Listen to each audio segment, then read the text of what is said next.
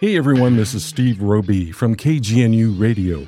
I have the pleasure of speaking with Courtney Taylor, the lead singer from the Dandy Warhols. You can see them in concert at the Gothic Theatre on March eighteenth. Thanks for joining us, Courtney. Great, thanks for having me. twenty twenty-four looks like an exciting year for the Dandy Warhols. Your new single features Slash, it's out now. The new album Rockmaker drops on March fifteenth.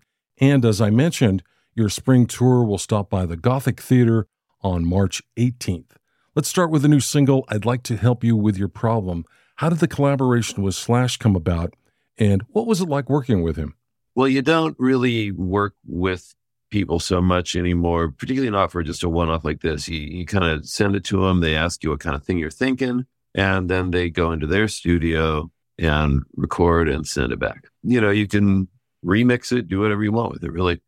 But the reason we got him is because that particular track, we wanted to really go in a early, like a nineteen seventy psych rock, Vietnam vet kind of L S D rock trip. And a short discussion sort of came to the realization that that's, he's kind of the greatest maybe ever at that. So, you know, our manager got a hold of his manager, sent the song to him, said, can you run this by Slash, see if he wants to play on it? Slash got back to us like within the hour. It was absolutely no, wow. no getting, no nerve wracking, what hoping, waiting, you know, none of that kind of thing. It was great. He came, yes, absolutely. What kind of thing you're thinking? We said, wah wah pedal, you know, and it's such a fantastic performance. Yeah. It's just so much deeper and more beautiful. And he's a great artist. He's, it's clearly the voice of Slash on there, but it's just saying things that, well, not not to belabor the metaphor, but it is recognizably him, but I've never heard that kind of thing from him. So there's a lot of Middle Eastern scales and things like that. It's, yeah. it's stunning how deeply beautiful it is. Especially the ending there, too. You let him fade out there with some feedback stuff going on. It's pretty cool. Yeah. You just called the single yeah. a Vietnam-era acid rock song. Can you elaborate on that more? Uh, what other influences do you hear in that song? Well, obviously, it's vocally just kind of went for a early Ozzy Osbourne kind of thing. Right. It's sort of just what felt correct. It's what came out of me, you know. It's what I what I wanted to just kind of try to open yourself to a thing. And we started every song with a metal riff, and that was the, kind of the rule of the of the record was, let's do a record where every song starts with a metal riff. And it's just been a long time since we've heard anyone do metal that, you know, we, the way we would want to do it. And that's kind of our job in, in this world, is to make a record we wish somebody else would make and uh, remove the burden from us. Yeah, I got to not be the guy who sits around with a piano or acoustic guitar and comes up with kind of the whole thing at once. Mm-hmm.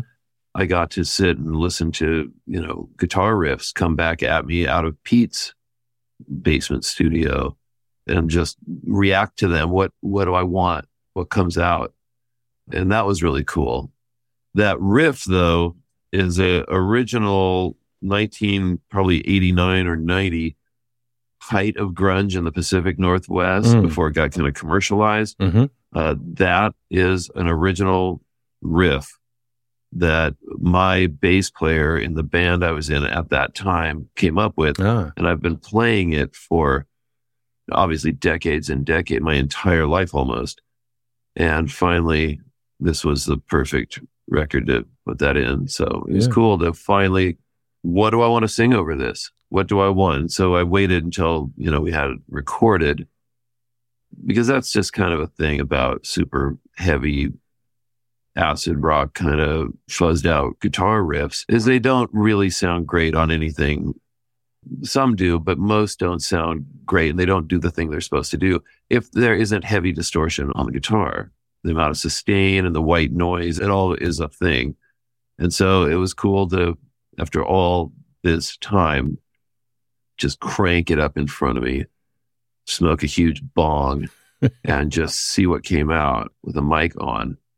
And that was it. Yeah. And then you, and then it comes to finding lyrics and kind of, you know, going into that resource, that satchel that you carry around with you, which is stuff you feel strongly about or experiences that affected you in a way that you'd like to realize somehow or get it out of you. Well, let's talk about the new album, Rockmaker. What can you tell our listeners about the record that's coming out? It's gorgeous, and it's probably about as hard as you can possibly rock with elegance. And I don't know, just a thing, nuanced, and I listen to it every day. I just fucking love it, man. You know. It's that good. I, I Yeah, I need to listen to it once a day. I get that, you know, I start to think about it. And, and then at some point, I just take a little break, put the Dre Beats studio headphones on and crank it. All right. And just go all the way through that trip. Right. And it's just, boy, it makes me feel absolutely clean, just whole and simple. And it makes me feel great. Hey, this year marks the thirtieth anniversary for the Dandy Warhols. How would you say the group's sound has evolved? Well, I think we, I don't know. I really, how did it evolve? How did we evolve? We keep trying something that we've never done before. So it does feel a bit like we never actually get any better. We stay about the same, which is interesting. Uh, I guess I, I should probably think about that while we're recording. And maybe I will next time we're in there, just think, we always do something we've never done. And mm. and why do we do that? Maybe we should try something we're already good at and see if we get better at it. Maybe I'll suggest that actually now. Never thought of that. Oh, I'm glad I brought it up. Hey, um, yeah. Well, let's talk about the Gothic Theatre show coming up on March eighteenth. What can Dandy Warhol fans look forward to at the concert? Well, we're we're pretty amazing. We've been doing this for a long time. Live, we don't we don't play to backing tracks or anything like that. We've got an amazing team.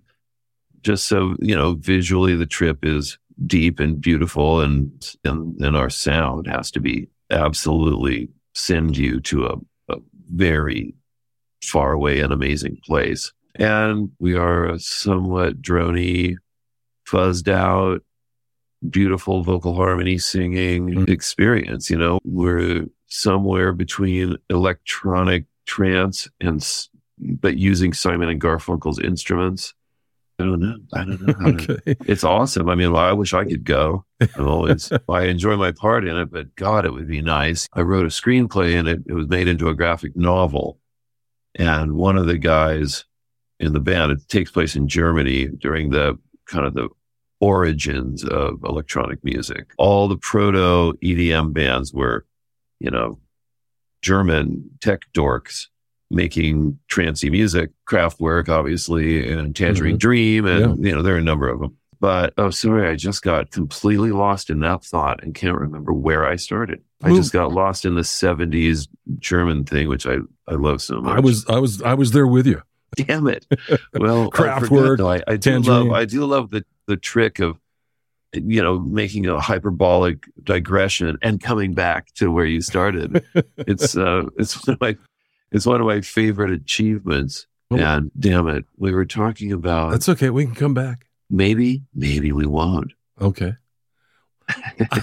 let's right answer. Let's, That's let's a good talk, answer. Let's talk about the group you've got touring with you, the Sisters of Your Sunshine Vapor. What can yeah. you tell us about them? What they seem like to me, and Zia is tighter with them than I am, but what they seem like is that they really, they started as a kind of a shoegazer thing. And then over the years, they kind of never stopped doing acid. So they kind of wandered into more of a frog acid trip version, but using the tools provided by a shoegazer, the beats, the bass mm-hmm. sound, the guitar, mm-hmm. and the melody styles, all that, all that. They're absolutely awesome.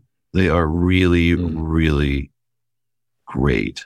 What does the rest of the year look like for the band? Oh man, it's a lot of work. I'm having to, I'm going to have to leave in a few days, and you know, obviously head over to the East Coast, then come back across. I'm going to enjoy the hell out of myself. Hit some great restaurants. And drink nice wine and do all that.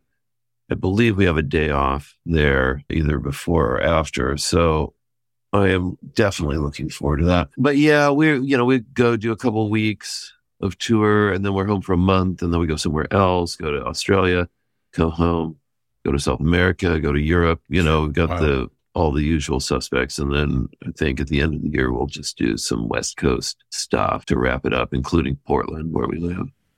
Let me remind our listeners that Dandy Warhols will perform at the Gothic Theatre in Inglewood on Monday, March eighteenth for an eight p.m. show. This is a sixteen and over show. You can find tickets and info at gothic theater dot com. Thanks for stopping by K G N U, Courtney. Thanks for having me, man.